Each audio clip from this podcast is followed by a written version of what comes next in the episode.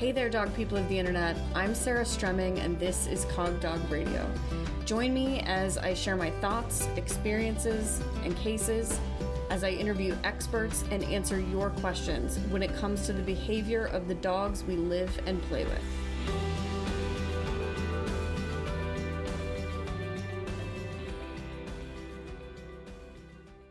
It's a new year, and I have a news flash.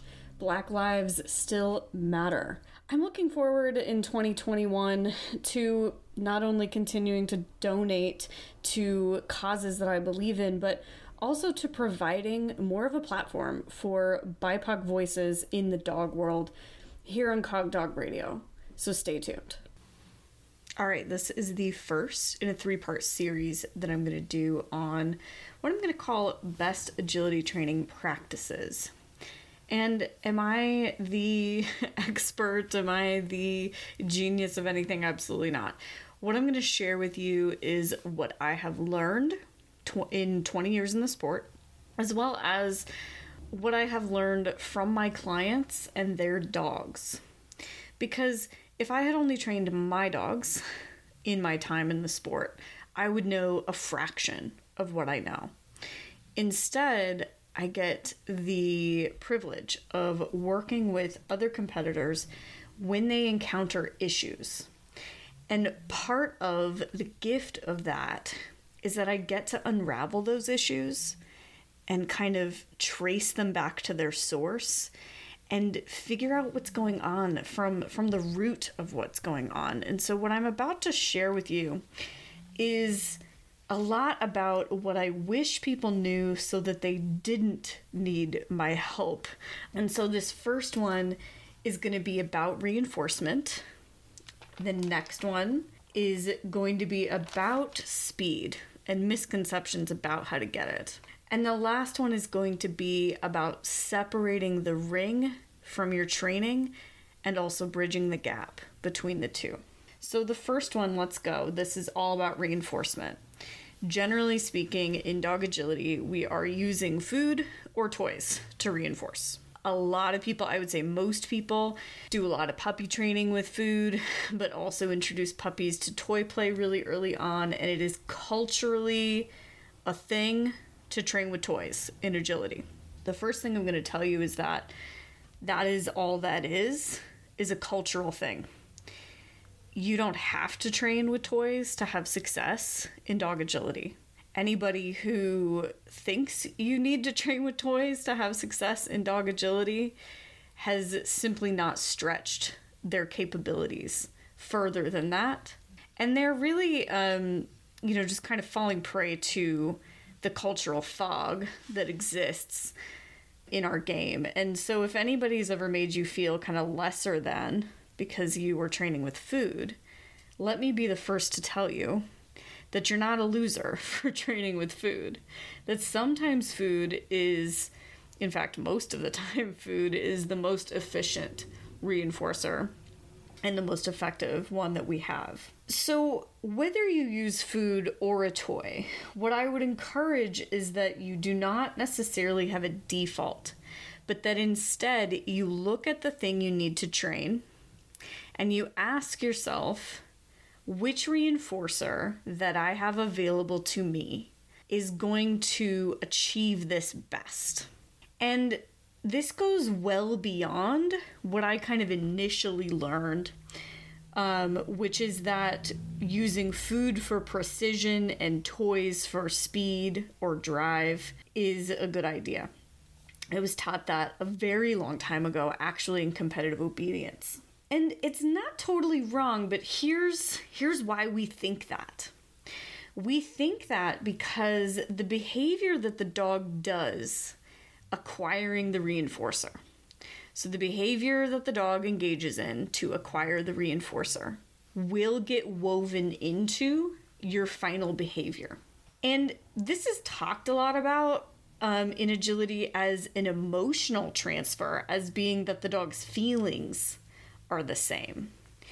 I'm going to argue that that's not always true, but the behaviors certainly mimic the behaviors that the dog does to take reinforcement. Let me give you an example Uh, I'll give you several examples. So, some for food and some for toys, and ways that this benefits us and ways that it hurts us. I have had many, many clients whose dogs bite them at the end of an agility run. Without fail, every single one of these people in training delivers a toy at the end of the run. They either throw it or they um, lower it down for the dog to bite. So the dog is biting or chasing and biting something at the end of the run in training. And then, in the absence of that toy, that behavior needs to go somewhere and it gets targeted at the person. So that's one way that the topography of the behavior the dog has to do to acquire the reinforcer transfers over and hurts us. Uh, similarly, with toys, you could have a dog flatten through a line of jumps and take bars because you've taught them to run down a line of jumps by throwing a toy and they want to flatten and run at that toy. And if you're rolling your eyes and going, well, that, that, that's you're not doing it right. Trust me, I know. I know that's not the right way to do it. It doesn't mean that people don't do it and get themselves into trouble. So it's just an example. A beneficial way that toys might help your training is that a dog can target it and run fast to it. And so if you want to work on, say, obstacle focus or commitment, you can send the dog to that really visual re- reinforcer that they're driven to run to, like, say, a jump or a tunnel, and teach them that they need to go get it even though you're running the other way before you ever involve, say, a jump or send and go. So that's a way that it can benefit us with toys. Let's talk about food. Food, we can certainly feed in a specific way that encourages a specific body position. So I can feed my dog on the end of the teeter in such a way that he shifts his weight backwards as he eats. And I'm weaving that weight shift back into my final behavior on that teeter, which I want. A way that food can hurt my progress might be that the dog wants to come into me and stick to me and not go out and do his job because he gets all of his reinforcement from my hand right at my body. Okay, so these are ways that the behaviors that the dog does in order to get reinforcement weave their way into our final picture behaviors in ways that benefit and don't benefit us. So don't have a default. Always ask what is my reinforcement strategy for this session going to be and why? So, um, earlier I'm working on a kind of four on behavior for my puppy for her final, her teeter behavior that she'll know in like a year from now. But I'm working on the foundation of four on on a wobble board. And when she gets on, I mark and I throw the food. And she comes back to the wobble board and gets on and sticks, and I mark and I throw the food. She is not not sticking because I'm throwing the food, and therefore I'm fine to continue to use the reinforcement strategy that sets up my next loop of behavior appropriately. If I were getting motion through, if I stopped getting my stop, I'd need to add another cookie and give my puppy a cookie in position before throwing a cookie off of the wobble board. So, planning my reinforcement strategy has to do with a couple of things. It has to do with how do I get my dog into the next loop of reinforcement? How do I want my dog to look as they take the reinforcement? And is this behavior going to be detrimental to my final behavior? So we want to think about all of those things and we want to be flexible because if she does start running through the behavior because she's anticipating the next cookie, and there's a reason she's not, but we don't need to go deep into that. Um, I, if you want to know, ask me in Patreon. um, so I'm asking myself, how do I get her into the next loop of reinforcement? And then I'm asked, and that that is tossing the treat, and therefore that's what I've selected. But I'm watching and I'm flexible. So if she chooses to start moving through that behavior rather than sticking, which is what I want her to do, then I'm going to change my strategy to produce sticking. So I'm always watching and I'm always paying attention to what's happening. So use what works and use what works for the given situation. There are plenty of dogs for whom certain reinforcers simply put them into a mental state that is not conducive to learning. So if the second your dog sees a toy of any kind, he is no longer able to perform simple cues like sit or lie down, then you certainly should not be using that toy to try to teach complex behaviors like weave poles or handling. Similarly, if your dog loses his mind over food, you're going to want to work on that. Find some maybe less exciting food, maybe feed the dog before you start training. Change your conditions so that the dog is back into a healthy state of mind it is so after you've kind of chosen what type of reinforcer am I using, it is really important to also be sure that you're utilizing a clean communication system. So being able to tell the dog what reinforcer they're getting and where is important. You do not have to have an elaborate location specific marker system. You absolutely do not. What I think you need at a minimum, if you're going to be switching between food and toys in a given session, would be a different cue for food versus toys. If you're never going to switch between the two, you certainly could use one cue that means take reinforcement. And further, you know, you can go as deep as you want to here. So for me, the first most important thing I need to decide is what reinforcer am I using and how do I deliver it. But then the second thing I need to know is how to be clean in my delivery. So I need to be able to tell the dog, yes, you've earned reinforcement, and then deliver the reinforcement in a separate motion or process. So I first need to inform and then deliver. These need to be separate events.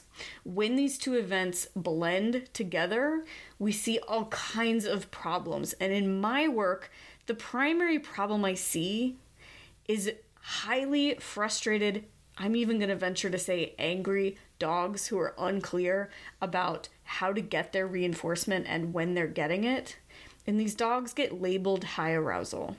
So we want to avoid that by being very, very clean in our delivery.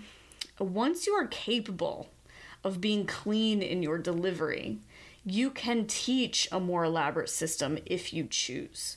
So, for instance, you could teach an advanced marker system. Here are the kind of the two markers for food that I think would be wise um, for people to teach once they understand how to keep the inform and the deliver as two separate events. The first one is a terminal marker. And that essentially means when I say this word or make this sound, stop what you're doing and collect reinforcement. For me, you know, the classic terminal marker is just a clicker. So if I click, my dog should exit the weave poles and take reinforcement immediately. If I click, he should move out of his contact position and take reinforcement immediately. This is valuable for so many reasons, but primarily when we're building behavior chains, it is so important for us to be able to identify each link in the chain, and we can't do that if we don't have a terminal marker. Really frequently, I see people confusing their dogs by saying yes, but expecting the dog to continue whatever that behavior was until they get, until the person decides to deliver the reinforcement. Again, I'm going to use weave poles as a perfect example. If you click when your dog makes the entry, but you expect him to finish the 12 weave poles, then you are not using a clicker as a terminal marker. Is that okay? It is okay as long as you are consistent in that, and that is always true. The problem is that the same people are using a clicker in shaping where it is a terminal marker. So it's very important to be very clear in your own head about what each piece of communication means so that you can communicate it to your dog. The other cue that I like to use, the other marker I like to use, is what people refer to as a room service, or I like to just call a wait marker. That means I'm going to say this word and it means stay there. I'm con- I'm going to bring you the reinforcer. This is really helpful in stationary behaviors. It is what I would choose to use for my puppy if she started to move through her four on behavior.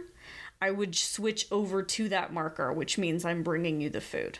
And at some point, I will need to, because at some point, I will involve my emotion in that behavior, and my emotion so far is a cue to follow my motion. And so I'll need another piece of information for her that means wait there. Something that is misunderstood uh, largely in dog sports is a KGS or keep going signal. So, if you believe that maybe clicking repeatedly through the weave poles is indicating to your dog to just keep weaving, then you're using a clicker as a KGS. And again, you don't get to use it as multiple things. So, if it means, if it is a terminal marker sometimes, it needs to be a terminal marker all the time. A keep going signal is also not technically oh gosh, it's it's more of a tertiary reinforcer, whereas a marker is a secondary reinforcer. So without getting too deep into the into the mud on that one, um, because I'm not even the best person to get into that mud for you, I'm gonna say the misuse of a keep going signal is when you sometimes mean yes, yes, good job means keep trying and other times yes means come and eat food from me. So the misuse of the keep going signal would be if you mix it up with other signals that you use. I personally choose not to use a keep going signal. We as humans inadvertently usually teach praise as a keep going signal. So the dog understands that if I'm praising, it means keep trying and what a keep going signal is, when done well, is a cue to the animal to keep doing what they're doing because you will be marking soon. So it's kind of a, yeah, keep doing that. Can that be useful sometimes? Yes. Do I use it intentionally? No. So, above all, you have got to try to be training without conflict. And when you involve confusion, into your reinforcement processes. You are weaving conflict into your training. And the behaviors that come with conflict look like this barking at the handler, throwing behaviors frantically, uh, sometimes biting the handler, maybe running away with the toy, maybe going to steal food from somebody's bag that's ringside. Those are all things that say to me the dog is experiencing conflict between trying to engage in the game with you and doing what you want and just going ahead and taking reinforcement elsewhere. If the dog cannot engage in the reinforcement process, in the reinforcement strategy you have chosen without experiencing frustration or internal conflict because you have not taught this strategy appropriately, then you are weaving all of that yuckiness right into your training, right into your behaviors. And trust me, it's the fastest way for you to wind up in my office. I say that in quotations, my virtual office, which you don't want because working with me is a ton of work. my my case studies give you the tip of the iceberg about how much work it is. And you want to just be playing with your dog instead. So make sure that when it comes to agility training or really training for any other reason, you have first taught your reinforcement strategies to yourself, then to your dog, and then you have selected them wisely. So stay tuned for part two of best agility practices. Okay, some Patreon questions for you. This one comes from Audrey. Audrey writes Hi Sarah, I've started doing decompression walks in the past couple weeks with my seven month old icy puppy. The place we go is large, wooded, and partially fenced. One of the fully fenced sides is right against a highway, and my puppy has started to run up and down that fence, chasing the cars when we walk over to that side of the park. She's only done it twice, a couple days ago on a 50 foot leash, so I was able to easily get her back to me and encourage her to walk back to the other side of the park. She loves chasing small animals on or off leash, but has never shown any interest in cars before. I want to make sure our decompression walks are actually doing what they ought to, and I'm not creating dog starts chasing cars in other situations. Well, Audrey, bad news. um, it is a bad thing chasing cars is always a bad thing. And the reason it is, is because it's very dangerous. I don't think I need to tell you that it's dangerous, but I am hearing that I do need to tell you that it absolutely will bleed over into all other scenarios where there are cars. And trust me when I tell you, it is not something you want to work through because there are cars everywhere.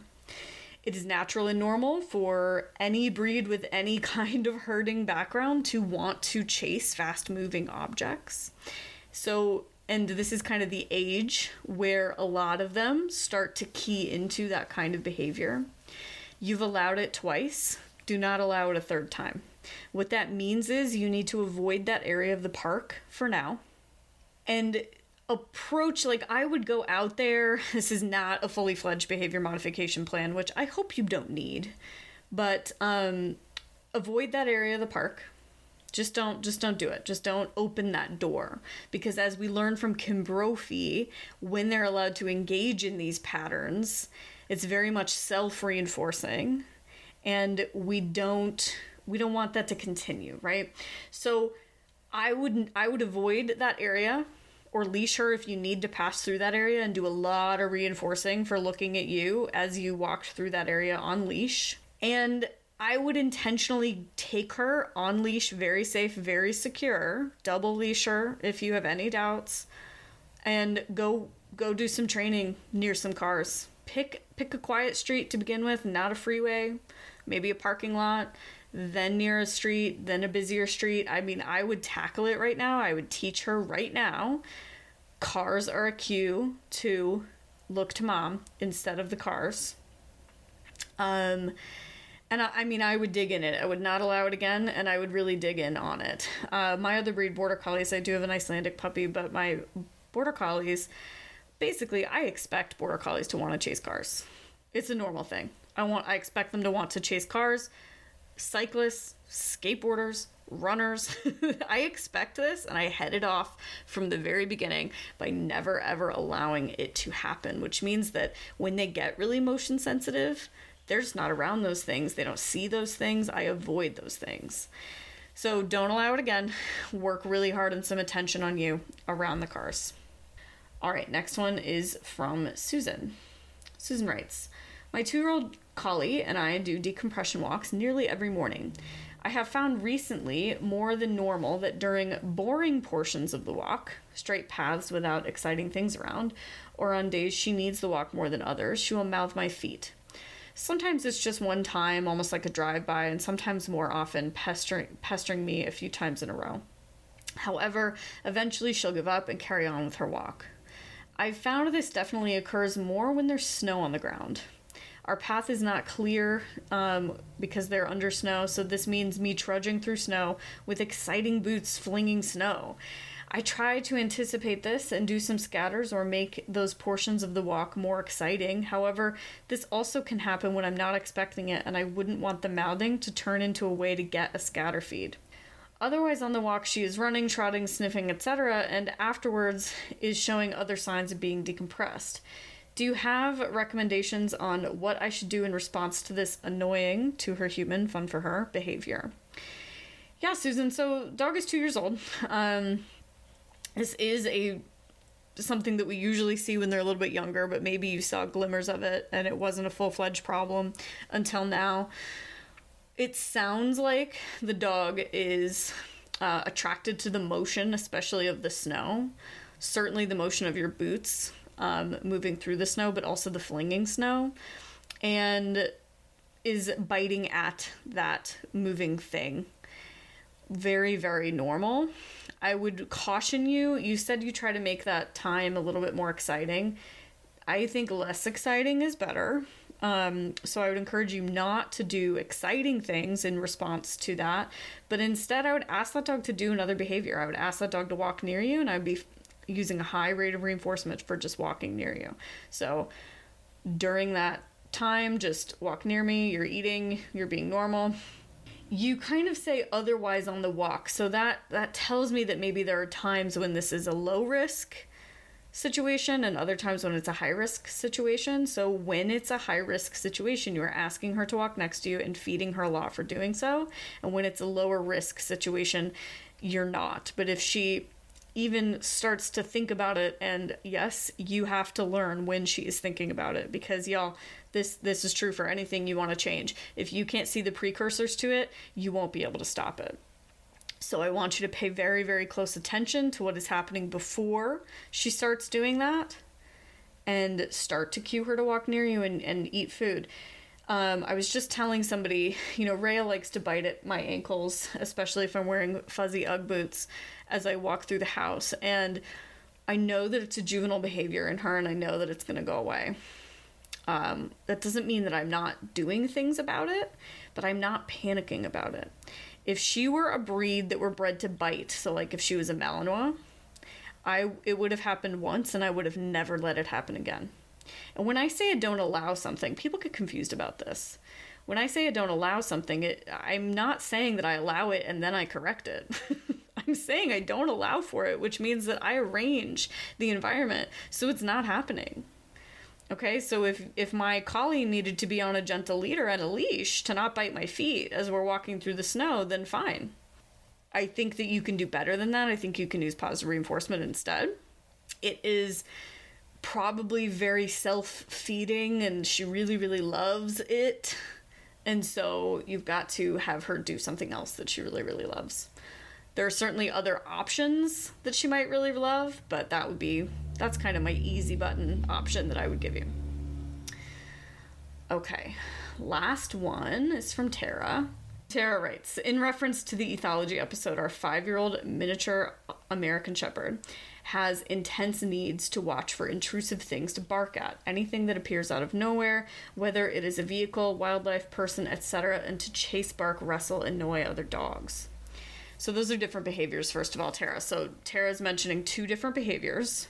One is barking at things that appear out of nowhere, and the other is chase, bark, wrestle, annoy other dogs. So one is a play style, and the other is kind of a, a deep rooted instinctual behavior. So, rest of the question. Is it clear that these it is clear that these are deep DNA needs? I cannot think of outlets for these needs that are appropriate. And wouldn't giving him guarding opportunities and wrestling opportunities just increase those feelings? Could they ever be satiated to the point that their problematic nature would be decreased? I don't want to just tell him he can't be who he is, but I also don't want to let him practice what I see to be annoyance behaviors. Neither of these behaviors decrease much at all with increased exercise or enrichment. First of all, allowing expression of these behaviors might increase them in the scenarios in which they're allowed to be expressed, but don't kind of increase the need for them overall. I am going to push back a little bit on the playstyle being a deep need. I have seen plenty of dogs with obnoxious playstyles learn that that's not how they get to play. They need appropriate playmates that teach them that much. Um, and I interrupt it too. I mean, I don't I don't let my dogs be obnoxious to other dogs. And Aussies, this is a miniature American, but you know, same roots, are obnoxious in their playstyle. They like to T-bone. They like to bark. They like to slam other. They they love they love to play with each other. So that's kind of the number one thing I would say is can there be play dates with other dogs like him so that he can play like that and then be asked not to play like that with your other dogs um, with your border collies who are not going to appreciate that kind of play? So that's one option. But the other behavior the barking at the um, thing that appears the vehicle wildlife person etc i would say when is that a real problem? It's probably only a real problem you know, it might be a real problem on your walks, it might be a real problem in your home. You know, what I would do is it happens And you start to have a communication system where you acknowledge it and then you kind of get between him and the thing and ask him to do something else and then reinforce really, really heavily. And then let him look again. And if he wants to bark again, cool. And then get in between him and the thing and ask him to do something else and feed him again. Other than completely kind of rehabbing reactivity, which it kind of doesn't sound like is necessary. It sounds like he needs to alert you to the fact that a thing showed up, which is fair. Let him alert you. Tell him you saw it. Ask him to do something else. Feed him for doing the other thing. So I hope that helped, Tara. Thanks you y'all for your questions. Thanks for listening. Please be sure to rate, review, and subscribe in the podcast app of your choice. And if you're interested in supporting this podcast as well as joining the Cogdog Radio community, head over to patreon.com slash cogdogradio and become a patron for as little as $4 a month. I hope to see you there. Cheers.